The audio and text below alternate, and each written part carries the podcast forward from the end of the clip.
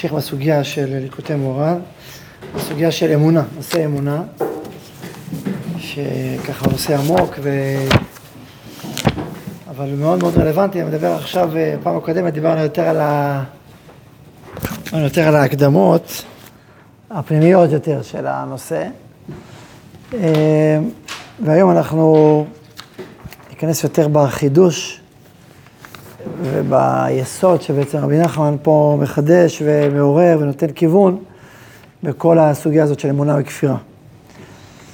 אה, אז הוא אומר ככה, אני קורא בו בסעיף ב', ודע שיש שני מיני אפיקורסיות. אפיקור, יש אפיקורסיות, אפיקורסיות שבאה מחומות חיצוניות, ועליו נאמר דם השתשיב לאפיקורס, כי האפיקורסיות הזאת יש עליה תשובה.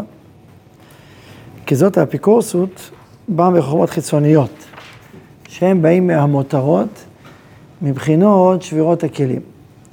כי מחמת ריבוי האור נסתברו הכלים, ומשם נתבעו הקליפות כידוע. חומות חיצוניות באים משם, היינו בשבירת כלים, מתורות פסולת הקדושה. כמו אצל האדם יש כמה מיני מותרות ופסולת, כגון אה, ציפורניים ושיער וזהר שהפסולת ומותרות.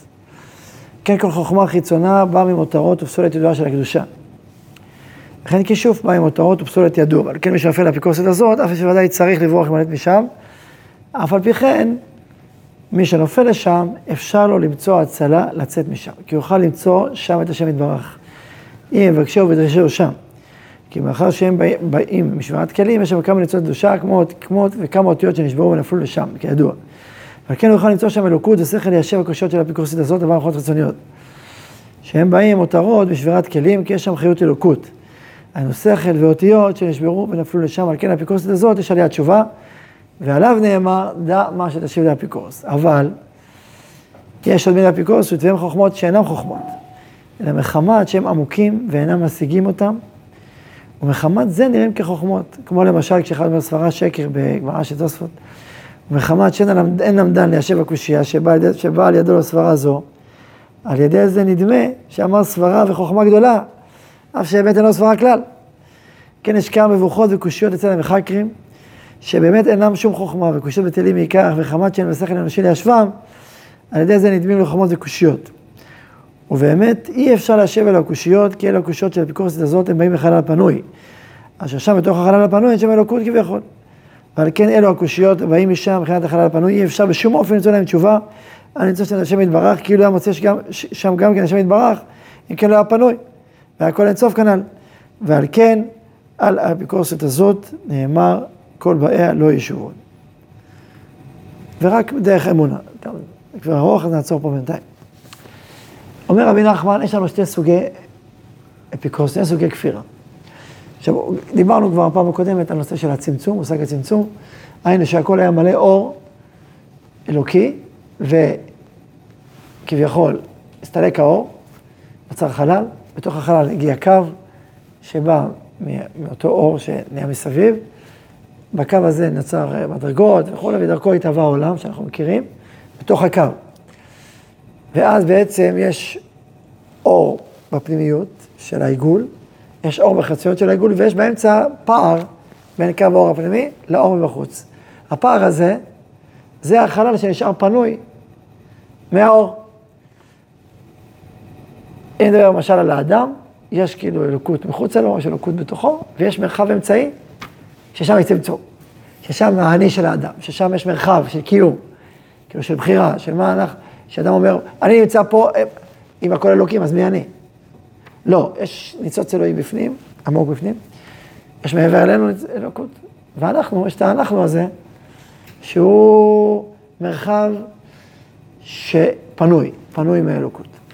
בסופו דבר, נדבר על, על העולם כאדם גדול, יש בתוכו אלוקות, מבחוץ לא אלוקות, אבל המרחב שאנחנו חווים אותו, הוא פנוי. ולכן כשאנחנו מדברים על קדושה, על מצווה, על תורה, אנחנו בעצם אומרים להביא אור לתוך מציאות שאין בה אור. כי אחרת, אם יש בה אור, אז מה יש להביא אור? אז להביא אור מעולם עליון, מעולם קדוש, מעולם נשגב, לעולם שאין בו אור, לחלל פנוי. זה כל עבודתנו וענייננו, ככה מתקנים את המציאות. עד כאן, בפשטות. עכשיו, יש עוד יסוד גדול שמופיע בספרים, בכתבי הארי ועוד, זה מושג שנקרא שבירת הכלים.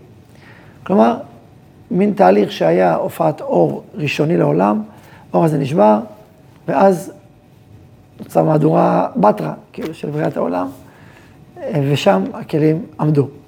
תהליך מורכב וארוך ועמוק, מופיע בספרי המקובלים. יש לזה כמה וכמה היבטים למושג של שירת הכלים, על למה ולמה הם נשברו. אה, אה, אחד ההסברים זה שלא היה שיתוף פעולה בין המערכות השונות, ויש הסברים נוספים. על כל פנים, אחד ההסברים, אולי שקשור אלינו, זה מריבוי אור. הכלי, יש כלי ויש אור. הגיע אור שהכלי לא יכול לסבול אותו, מרוב שהוא גבוה ממנו, ואז הכלי נשבר. הכלי נשבר, ואז כאילו חלקים מה, מהכלים הגיעו לעולמות אחרים, נפולים יותר, שבסוף מהם נוצר כל המושג שנקרא קליפות, או חיצוניות, וכו'. עד כאן תיאורים ככה בסיסיים ביותר של, אה, של העולם הפנימי, המושג שנקרא שבירת הכלים. היום זה מושג בושל ודי מפורסם בתוך אה, הסלנג התורני, שאדם יש לו יותר מדי דברים, לו יותר שבירת הכלים, נכון? זה, זה קשור לאותו עניין. שמעתי עכשיו מלא מלא שואל, לא יכול עוד, לכן מתפוצץ, נכון? לא, שבירת הכלים, או ריבוי נפשי, רגשי, תודעתי, צריך רווח, זה מנהל אדם, שהכלים יכילו את... לפעמים אדם מרוב שהוא רוחני, הוא צריך לאכול, צריך לשתות, צריך לעשות התעמלות. מרוב ריבוי האור, לא, אדם לא יתמוסס. אז זה, זה, זה קשור לאותו רעיון יסודי, שמושג של שבירת הכלים. עכשיו, יש עוד צעד אחד, שמדבר על מותרות. כן, פסולת הקדושה, אה, אה, כמו אצל העדש, מותרות ופסולת כמו ציפורניים, שיער, שאין בהם לכאורה צורך אה, פשוט לאדם, יש צורך בסיסי, אבל זה שזה גודל יותר ממה שצריך, יותר ממה שצריך, אתה גוזר אותם.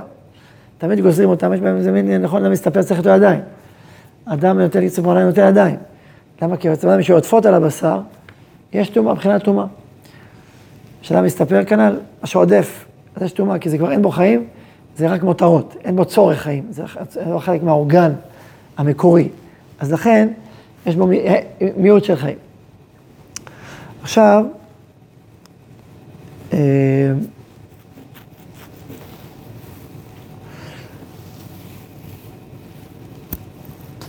עכשיו, אומר רבי נחמן, שיש שני סוגי, עכשיו, עד כאן דברים, פנימיים, עכשיו קחו איך הוא לוקח את זה, איך הוא מפרש את זה, הוא לוקח את זה לעולם של אמונה וכפירה. ופה הוא אומר שיש שני סוגי אפיקורסות. שני סוגי כפירה. אחת שקשורה למושג שנקרא שבירת הכלים, ואחת שקשורה למושג שקראנו לו חייל הפנוי. אפיקור, אפיקורסות הכפירה שבאה במושג שבירת הכלים, יש לה תיקון. ועל זה נאמר, דמה שתשיב לאפיקורס, מה שאפשר להשיב לאפיקורס תשובה, תרתי משמע, ואפשר להשיב אותו בתשובה. כי, כי היא, היא, זה סוג כזה שיש עליו מענה. אבל יש אפיקורסות שלא באה משבירת הכלים, אלא באה משהו יותר קדום, שבירת הכלים זה כבר שהאור מגיע לחלל פנוי, רק הוא נעשה בצורה של ריבוי אור, ואז אין הלימה בין הכלים לאור. זה אחרי שהאור מופיע בתוך חלל פנוי.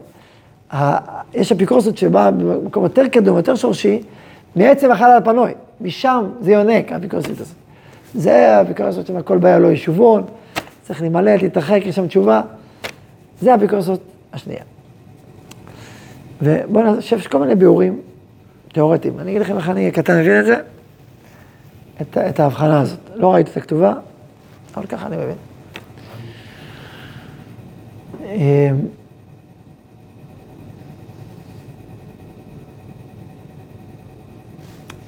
יש קושיות על אמונה שבאות מתוך אמונה אחרת, מתוך ערכים אחרים.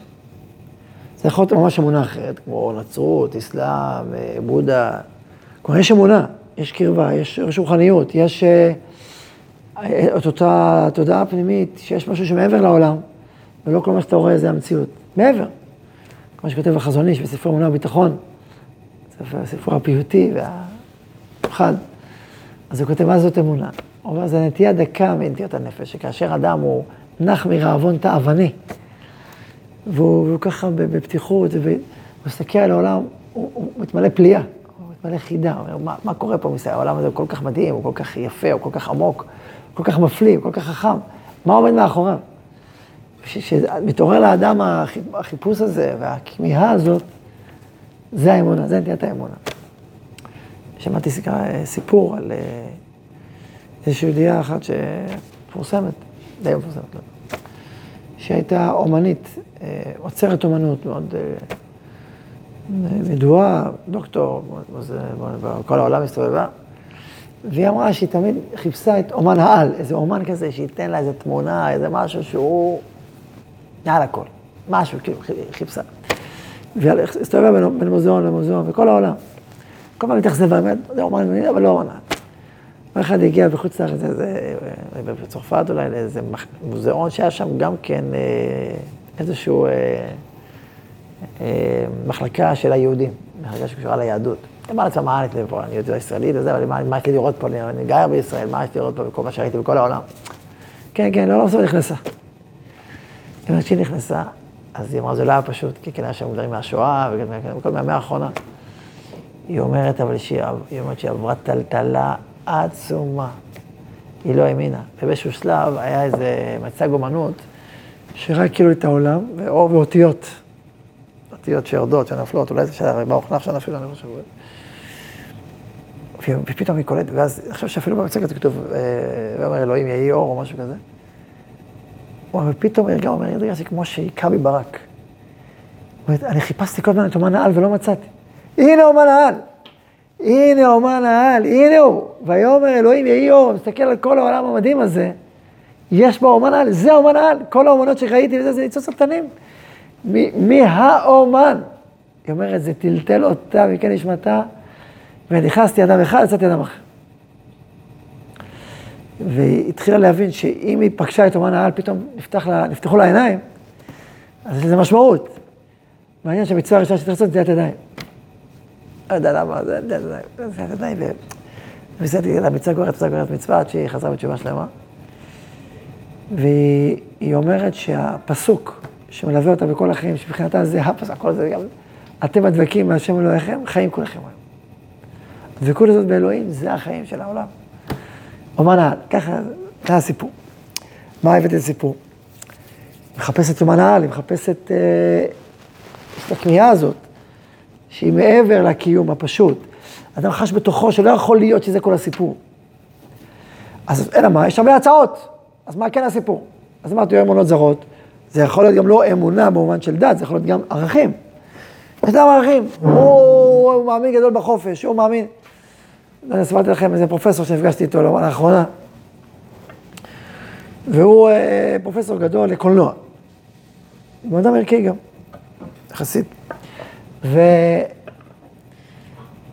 וישבנו דיברנו שלוש שעות, זו הייתה שיחה עמוקה, משמעותית, שבכוונה לא, לא, לא התפלמסתי איתו, כי אמרתי, להתפלמס, רק וכל אחד מתבצר בעמדתו, אני לא יודע כמה זה יוסיף, זה מוסיף, אני לא יודע כמה. נדבר דיבור אחר, דיבורי פנים. אמרתי לו, תשמע, בסוף הוויכוחים הם ויכוחי פנים, בוא נדבר על פנים. בוא נדבר על הרפורמה, אמרתי, עזוב רפורמה, עזוב. הרפורמה זה תוצאה של תוצאה של תוצאה, בוא נדבר על השורשים. מה אתה רוצה לדבר? אמרתי למשל, נשמה. מה זאת נשמה? מה זה אדם? התחלנו לדבר. אמרתי לו, מה, הוא הוריד את עצמו כאתאיסט. הוא אתאיסט. טוב, אז אמרתי לו, שמע, כאתאיסט, אז כל העולם הזה זה כמו פיצוץ כזה או כזה. אמרתי לו, תשמע, אני, אני לא יכול לסבול את המחשבה הזאת. שהכל זה כלום, הכל אקראי, הכל אדם זה סתם מכונה, אין שום הבדל לבהמה, הכל זה סתם, זה כלום, כלום.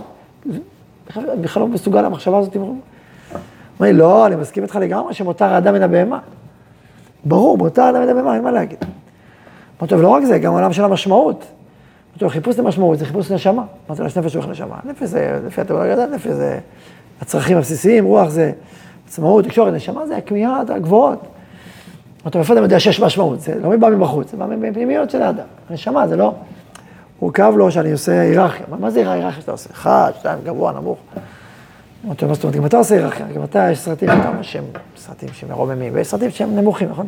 נכון לגמרי. הוא אומר, לא, זה לא יותר גבוה, זה יותר עמוק. אמרתי לו, כן, גם יותר עמוק זה היררכיה. זה עמוק, זה גבוה. ואז הוא אמר לי, לא, יש דברים שאני ממש מתעלם מהם. אמרתי לו, אוקיי, מה זה מתעלה? זה עלייה, לא? אז סימן שיש, יש, יש דרגות. רק אלא מה, זה לא באים בחוץ, באים בפנים, אוקיי, באים בפנים, אבל אתה בעצמך אומר. בקיצור, אז, אה, ואז אמרתי לו, ואמרתי לו, ואתה חושב שיש משמעות? ובטח, אני יש לי משמעות גדולה, מה שאני עושה, אני רוצה לעשות, טוב, אבל בעולם של כפירה אין משמעות. הוא אומר, לא, אני מאמין גדול במשמעות. זה לא אוקיי. אז אתה מתחיל להתאיסט, בסוף זה סיים שהוא מאמין גדול. לא מאמין רגיל, גדול. איך זה יסתדר? לדעתי זה לא לא מתיישב אה, לוגית, אני יודע, אני יודע, אני יודע, אבל אני אגיד לך דוגמאות לאדם שהוא מאמין גדול באיזשהו ערך. עכשיו אפשר להתווכח מה הערך, ומה זה בכלל ערכים, ואיך קובעים ערכים, ומה עולם היהדות אומר, מה הנשמה הישראלית אומרת. ויש הרבה מה לדבר. והרב קוק כותב במלחמת הדעות והאמונות, שה... שה... הדרך היותר עמוקה ושלמה, אה, שאדם נפגש עם מישהו שיש לו ערך אחר, זה לא להקטין את הערך שהוא אחוז בו ולהגיד לו כמה הוא שקרי, אלא להעצים אותו ולהעמיק בו ולשתף אותו שבעולם היהדות הערך הזה הוא פתאום נהיה כל כך עמוק וכל כך משמעותי, שאומר אין לו צורך להיות, להיבדל מהיהדות ולאחוז בערך כאילו כביכול היהדות לא שם. אבל עכשיו, אני, אני מוסיף, הרב לא יודע מה אומר את זה בפירוש, אבל זה ברור, זה לא מספיק רק להגיד את זה, או להבין את זה. צריך כיהדות לחיות את זה. ככל שאנשי תורה ואנשי קודש יחיו באופן נכון ומכוון את גודל ועומק הערכים שעולמות אחרים אוחזים בהם, אז זה יתייתר. כלומר, אם אתה מאמין בחופש, וחושב שזה דבר גדול ונשגב, יכול להיות, זה כבר יהדות זה בחירה חופשית. כן, אבל אם אתה תחיה יהדות בלי חופש, בחיים הפנימיים שלך, בלי להיות מחובר לפנימיות שלך, בלי לבחור, בלי כלום, אז גם אם תגיד תיאורטית שיש חופש, אבל זה לא במציאות. החיים הרוחניים, הנפשיים, אז ממילא זה לא יכול להשפיע, אבל אם, להשפיע, אבל לא מספיק. אבל אם אתה חי בתוך עומק היהדות, ובתוך זה יש את החופש, אתה חי בתוך, זאת אומרת, וזו האווירה הפנימית שאתה חי מקרין וקורן, אז ממילא האמירה החופש, היא לא תאתגר ולא היא לא, לא תתייתר, כי יש פה עוד יותר חופש, עוד יותר מרחב.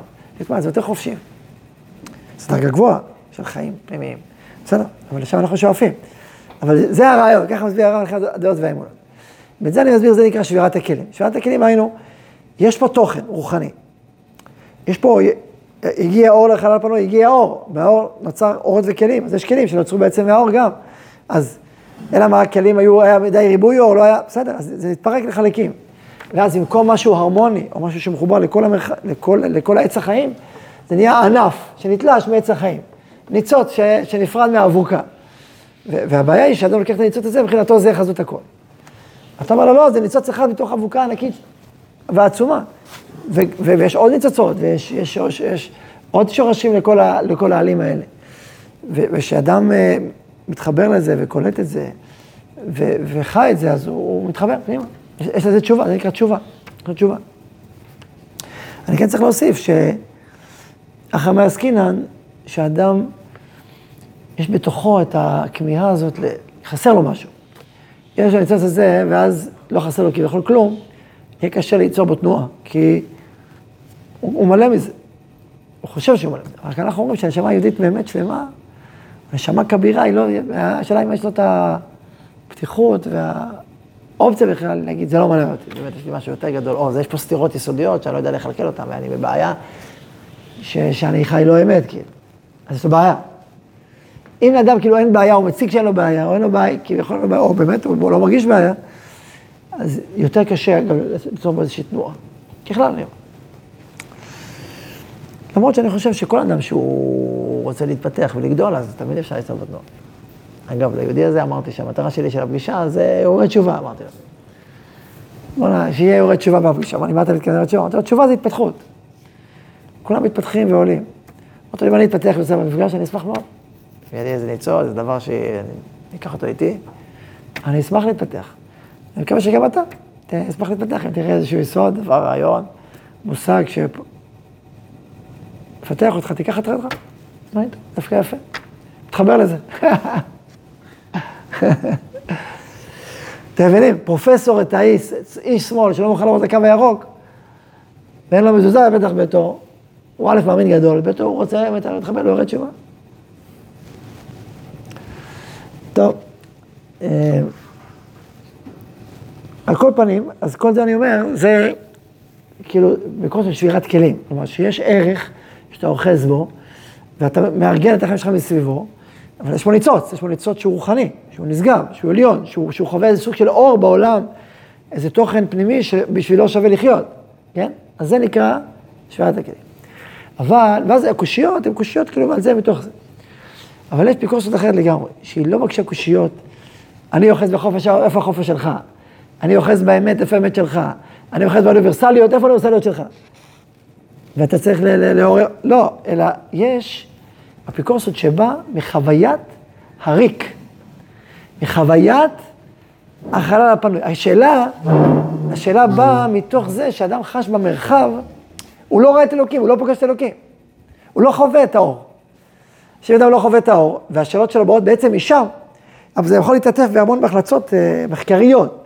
איפה אלוקים, ולא רואים את אלוקים, ולא שומעים, ולא זה, ואולי זה השערה, ואולי זה מניפולציה, ואלוקים יכול, יכול לראות אבן שלא יכול להרים אותו, ופעם קראתי איזה פוסט שלם של איזה כופר אחד שאומר, כמו שאם מישהו יגיד לך שיש מאחוריך מפלצת, ותסתובב מאחורה ולא תראה את המפלצת, אז גם פה אומרים לך שיש אלוקים, זה בכלל לא תראה את אלוקים.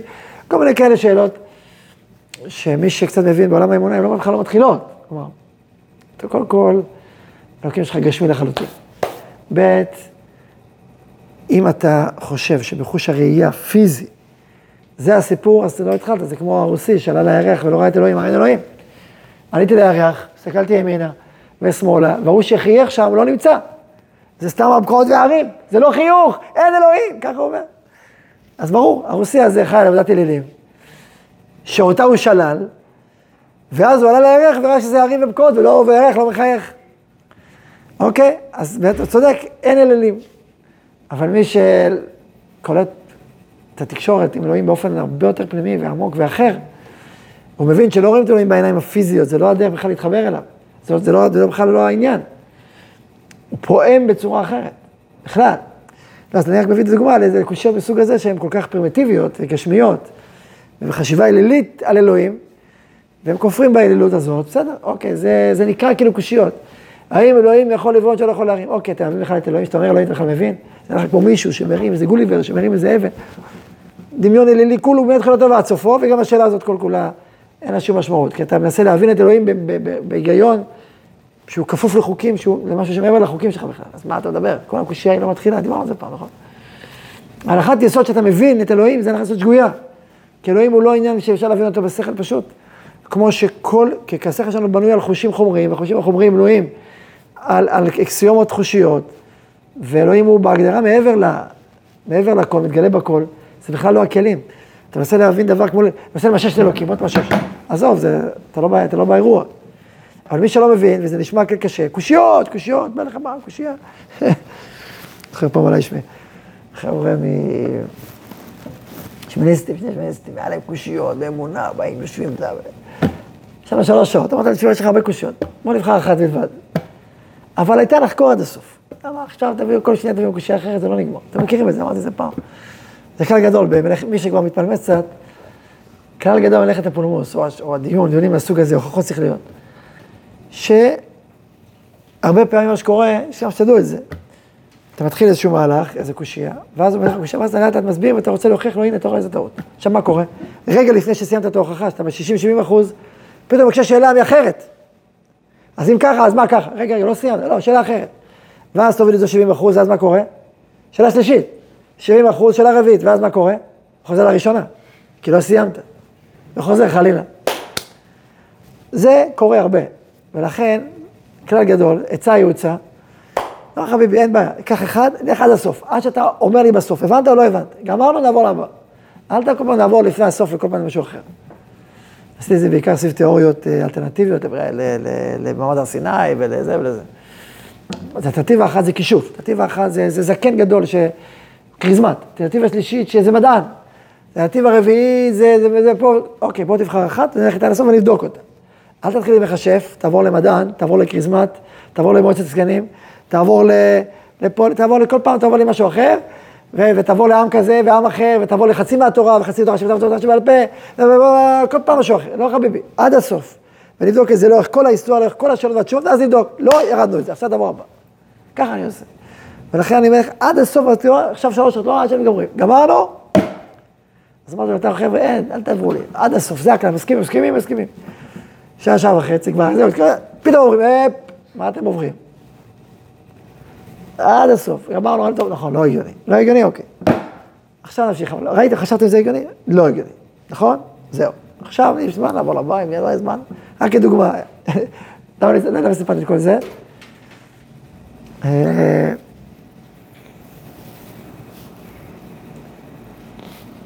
לא זוכר מה סיפרתי, רק כל פעם זה קשור לסוגיה באופן כללי, שככלל אם אתה מתווכח במישור השכלי, קלאסי, הוכחות וזה וזה, אה, נזכרתי, כן.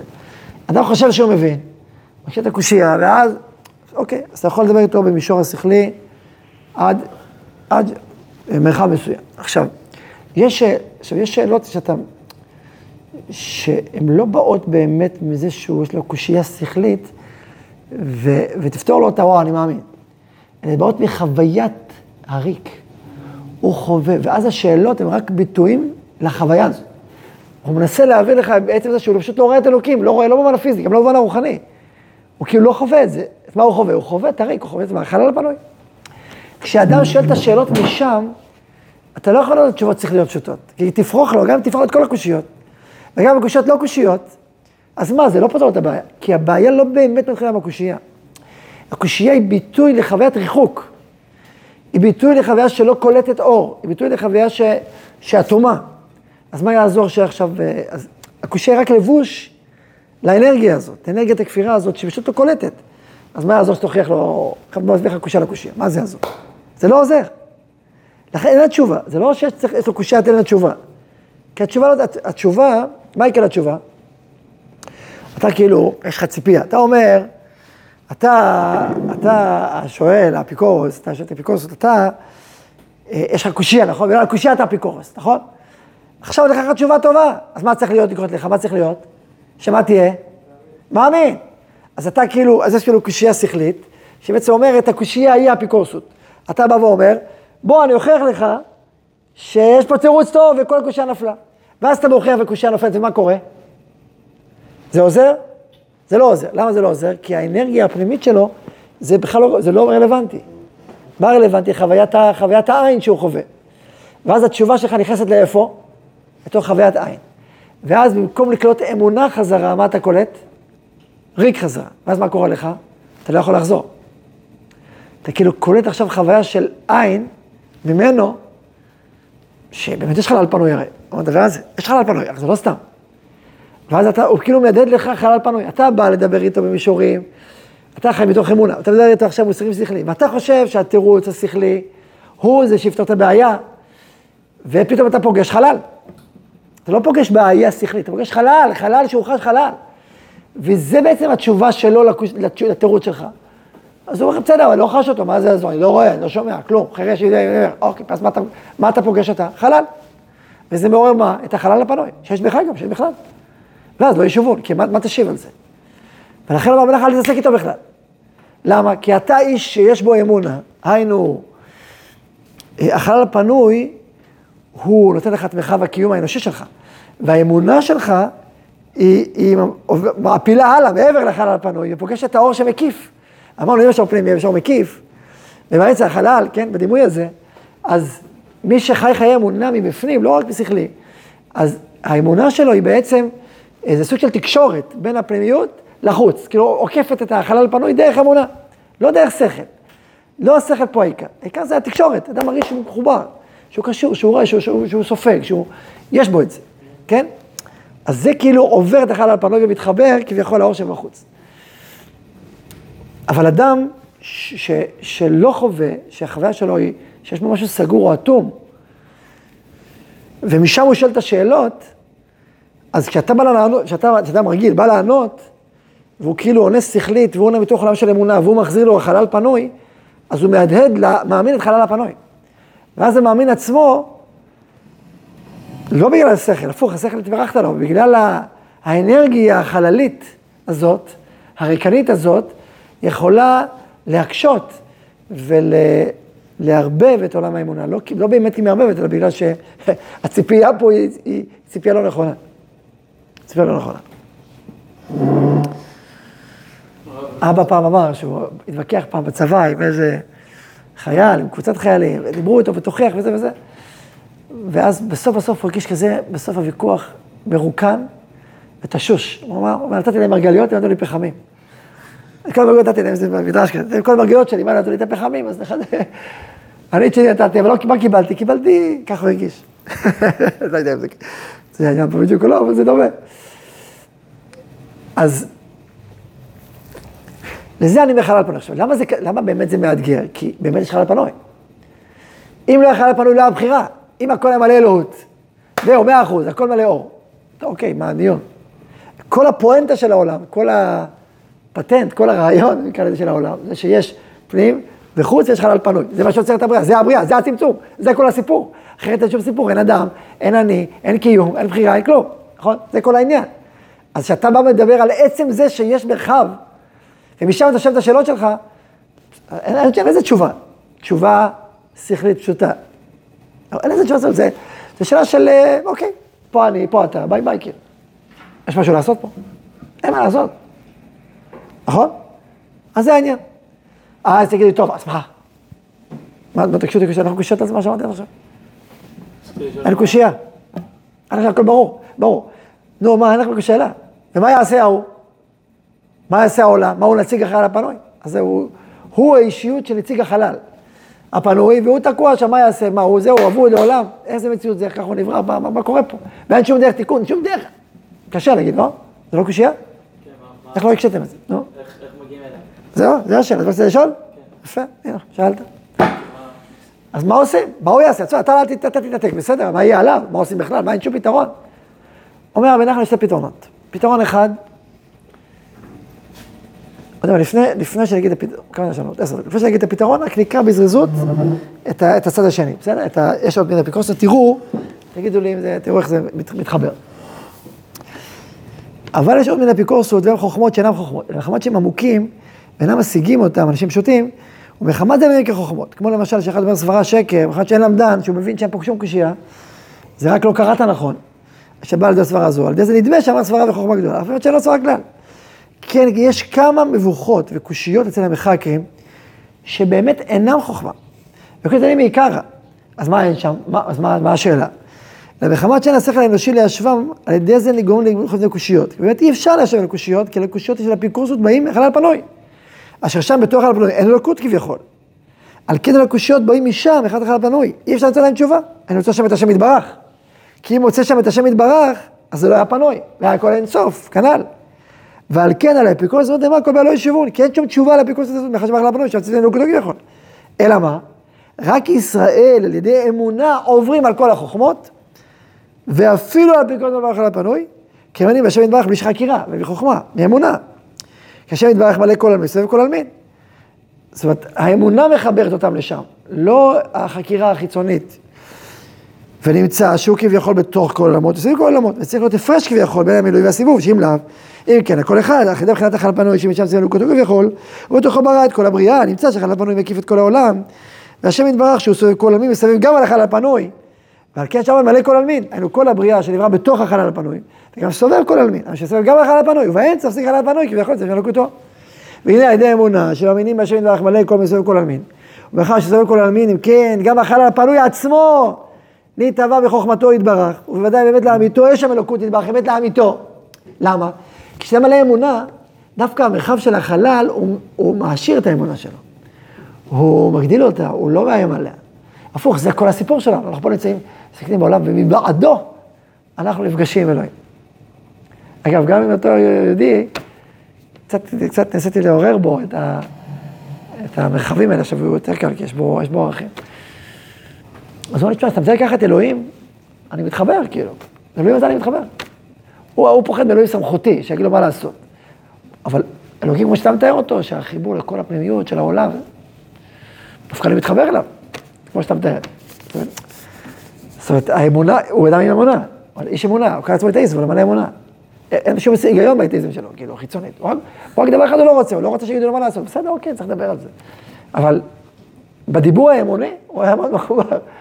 אז הוא בשבירת הכלים, הוא לא בחלל פנוי. האיש הזה, דוגמה אני אומר. עכשיו, כשאדם יש בו אמונה, אז החלל פנוי, וואו, תסתכל על כל המרחב, זה כל היופי של החיים. והחלל הוא רק מעורר את האמונה ונותן לה את כל היופי והאושר שלה, נכון? אז לכן, באמת לאמיתו של לקותו, רק אי אפשר להשיג זאת, למצוא שם את השאר בשכל, כן עוברים על כל אורמן והקושיות, זה והאפיקורסיות רב משם אחר הפנוי, כדי שוודאי אי אפשר למצוא להם תשובה שכלית פשוטה, כי אם הם רוצים תשובה, אנו שמעשים את השם יתברך, כן הלכה לפנוי. ולא אפשר לטעות הבריאה. באמת לאמיתו, ודאי שיש להם תשובה, ודאי שיש להם לקותו יתברך. אבל על ידי חקירות נשקעים שם, כי אי אפשר למצוא שם את השם יתברך, בכלל הלכה לפנוי וכולי. וכך מסביר אלוקי העברים. מה זה עברים? שעוברים על חלל הפנוי לעבר השני, מעבר לעבר. מי, האור הפנימי? לאור המקיף, עוברים דרך החלל. זה עברים. עוברים מעבר לעבר. יש עוד צדדים. גם עברים. טוב, עד כאן. זה נראה לכם מתאים למה שכתוב? לא, זה כתוב. קצת. עכשיו, עכשיו הוא בא ועכשיו מסביר, אז מה עושים? נכון? שאלת יונתן אליהו. יהונתן או יונתן? יהונתן. אתה מתקדם. מגוזל אל יונתן, יונתן נתן אליהו, יהונתן אליהו. אחדה, ואז הוא מביא פה שתי פתרונות לעניין. ואנחנו נגיד אותם בקצרה. אחדה, אם יש צדיק גדול, שהוא מבחינת משה, הוא צריך דווקא לעיין בדברי האפיקורסית האלו, שאי אפשר להשם כנ"ל. כי כל זה, כי על כל זה, על ידי יהודה שמעיין שם, הוא מעלה משם כמה נשמות שנפלו ונשקעו בתוך האפיקורסית הזאת, כי אלו המבוכות והקושיות של האפיקורסית הזאת, אבל חלל הפנוי, הם בבחינת שתיקה, שתראו איזה חידוש. מאחר שאין להם שכל ואותיות ליישבם, אותיות זה ניצוצות אור, שמתגלמות באותיות. האותיות זה כאילו אותיות הבריאה. מאחר שאין להם אותיות שכל ואותיות ליישבם, כי הבריאה הייתה על ידי דיבור, כמו דבר שהשמיים נעשו. וברך בכל צבאם, זאת אומרת, כל דבר ודבר בבריאה הוא כאילו סוג של אות, של הופעה. השם מדבר, מה זה מדבר? זה אות, האות נמצאת כאילו בתוך, בתוך כל בריאה.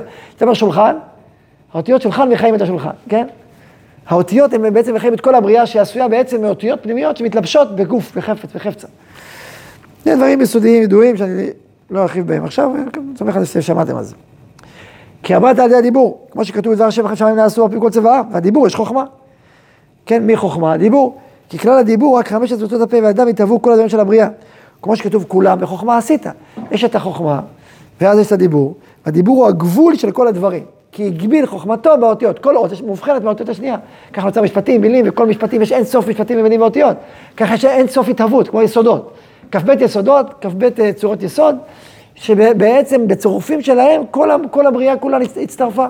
כשאדם רואה עץ, רואה סלע, זה הצירוף של סמ"ך ל"ע. אדם רואה עץ, צירוף של עץ, של עין ועץ. בעלי הפנימיות, היו מסתכלים על העץ, הנה. אנחנו יכולים לברוא עולמות דרך המילים, עץ. אתה אומר אדם, אתה אומר אדם. דרך ככה, אנשים גדולים, צדיקי, צדיקי עליון, שהם בעצם ממשיכים את כוח היצירה של הבורא, הם מדברים, והדיבור שלהם בורא עולמות. כי הדיבור עצמו הוא הפנימיות של כל העולמות, בדבר אשר שמיים נעשו, וכל אות היא כאילו מבחינה בין אות השנייה, וככה נוצר ההרכבה המיוחדת של עץ, ועץ מובחן משולחן, ושולחן מובחן מסלע, וסלע מובחן משמיים, שמיים מובחן וכולי, כן, ככה זה חלק זה הדרך. כל זה מבטא את האורות, את המציאות הפנימית הרוחנית. זה לא נקרא חלל פנוי, נכון? זה האור שבא בתוך החלל הפנוי. מה מבטא את החלל הפנוי? לא עולמות הדיבור, אלא עולמות השתיקה. עולמות השתיקה הם מבטאים חלל. למה? תחשבו קודם כל שיש שתיקה בין כל דיבור ודיבור, נכון? יש דיבור ויש דיבור ויש דיבור. מה יש בין, בין דיבור לדיבור? שתיקה, חלל. כי אם לא היה שתיקה, האם היה אפשר לשמוע את הדיבורים ולדבר את הדיבורים? לא היה כלום, נכון? החלל הפנוי הוא, הוא המרחב שבו יש את הדיבורים. השתיקה היא המרחב שבו הדיבורים נמצאים. היא נושאת את הדיבורים בתוכה, נכון? ובלעדיה אין כלום. השתיקה. עכשיו, מאידך, שתיקה... אוקיי, שנייה. אז זה, אז זה נקרא חלל פנוי, שבין הדיבורים והאותיות שמייצרים את כל, את כל הבריאה, נכון? עכשיו,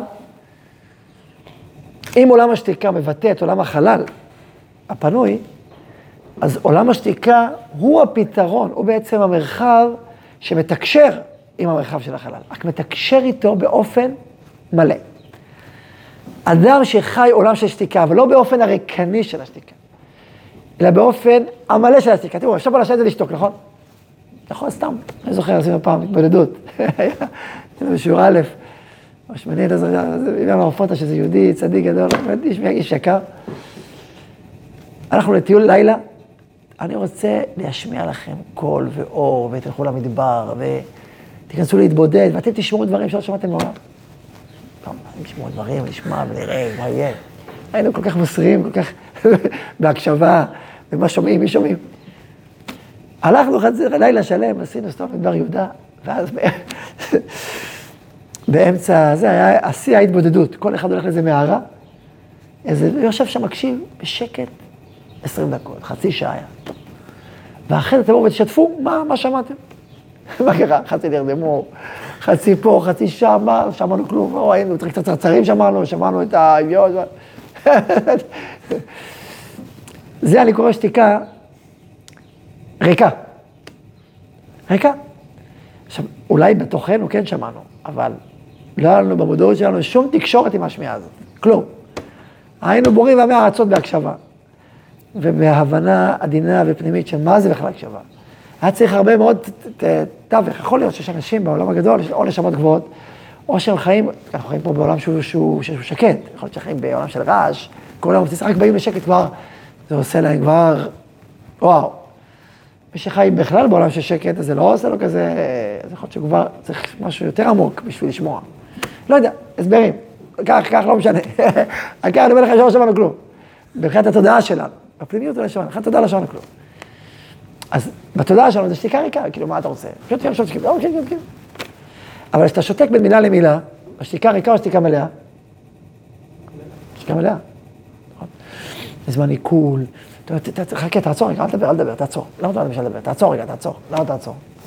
תן להקל, תן לספוג את זה, תן לחוש. אני רוצה את המרחב, אני צריך את המרחב. כדי שלדיבור יהיה משמעות, ויהיה לו עוצמה, ויהיה לו ברכה, צריך את המרחב, נכון? אז המרחב הוא לא מאיים על הדיבור, ההפוך, הוא משלים את הדיבור, הוא בדיוק הכלי שלתוכו נכנס האור. בשבילו, בשביל הד... הוא, הוא הבן זוג של הדיבור, הוא לא טעות. וואו, יש רווח בין פרשה לפרשה, יש חלק בין, בין מילה למילה, נכון? תן, תן לספוג, תן לזה לחלחל. חייבים לנצל את המרחב הזה שקוראים לו שתיקה, נכון? אבל זו שתיקה אחרת. אומר רבי נחמן, מי יכול לתקשר עם הכוש של החלל הפנוי? אנשים השותקים. אבל השותקים מתוך גדלות, מתוך מלאות, מתוך מרחב. מי זה כמו משה רבנו? משה רבנו, כשהוא שואל, זאת תורה וזאת שכרה, מה אמר לו הקדוש ברוך הוא? שתוק, הוא רואה את רבי עקיבא, כל מיני דברים. אמר לו, שתוק! ככה למה שואל השניים. איך הלבנה שואלת? אמרתי לך דבר הגון.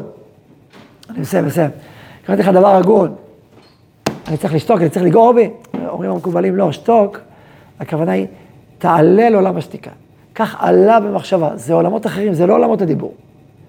בשביל לקלוט מה מתרחש רבי עקיבא וחבריו, סוד הסבל הזה של האיסורים הצדיקים, זה דרגה אחרת של מרחב קיום, של מרחב תודעה, של מרחב הנהגה, זה לא מרחב הדיבורים, זה מרחב אחר לגמרי.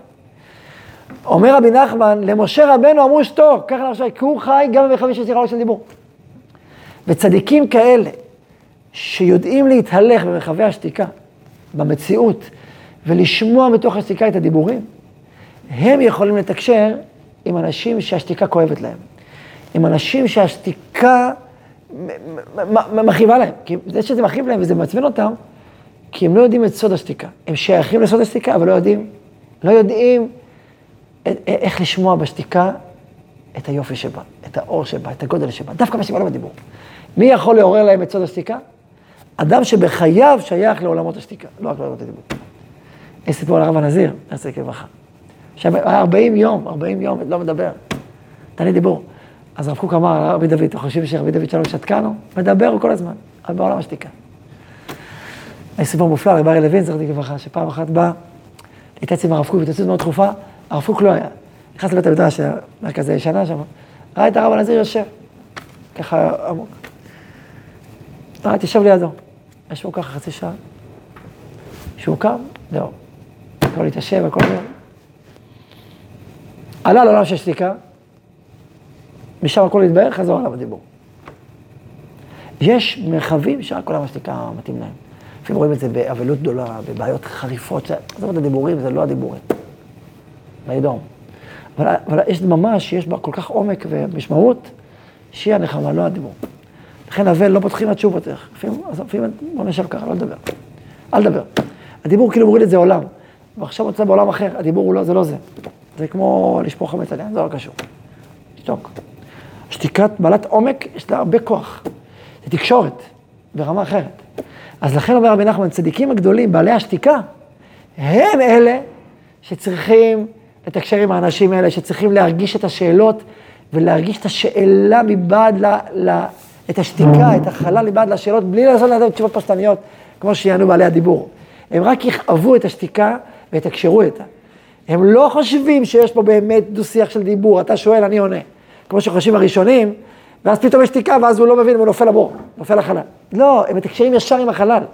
הם סופגים את החלל הזה, הם מתקשרים איתו, הם כואבים אותו, הם מדברים איתו. ולכן שואל אותם שאלה מהחלל, הם, הם רק שומעים את החלל, והם מתקשרים עם החלל.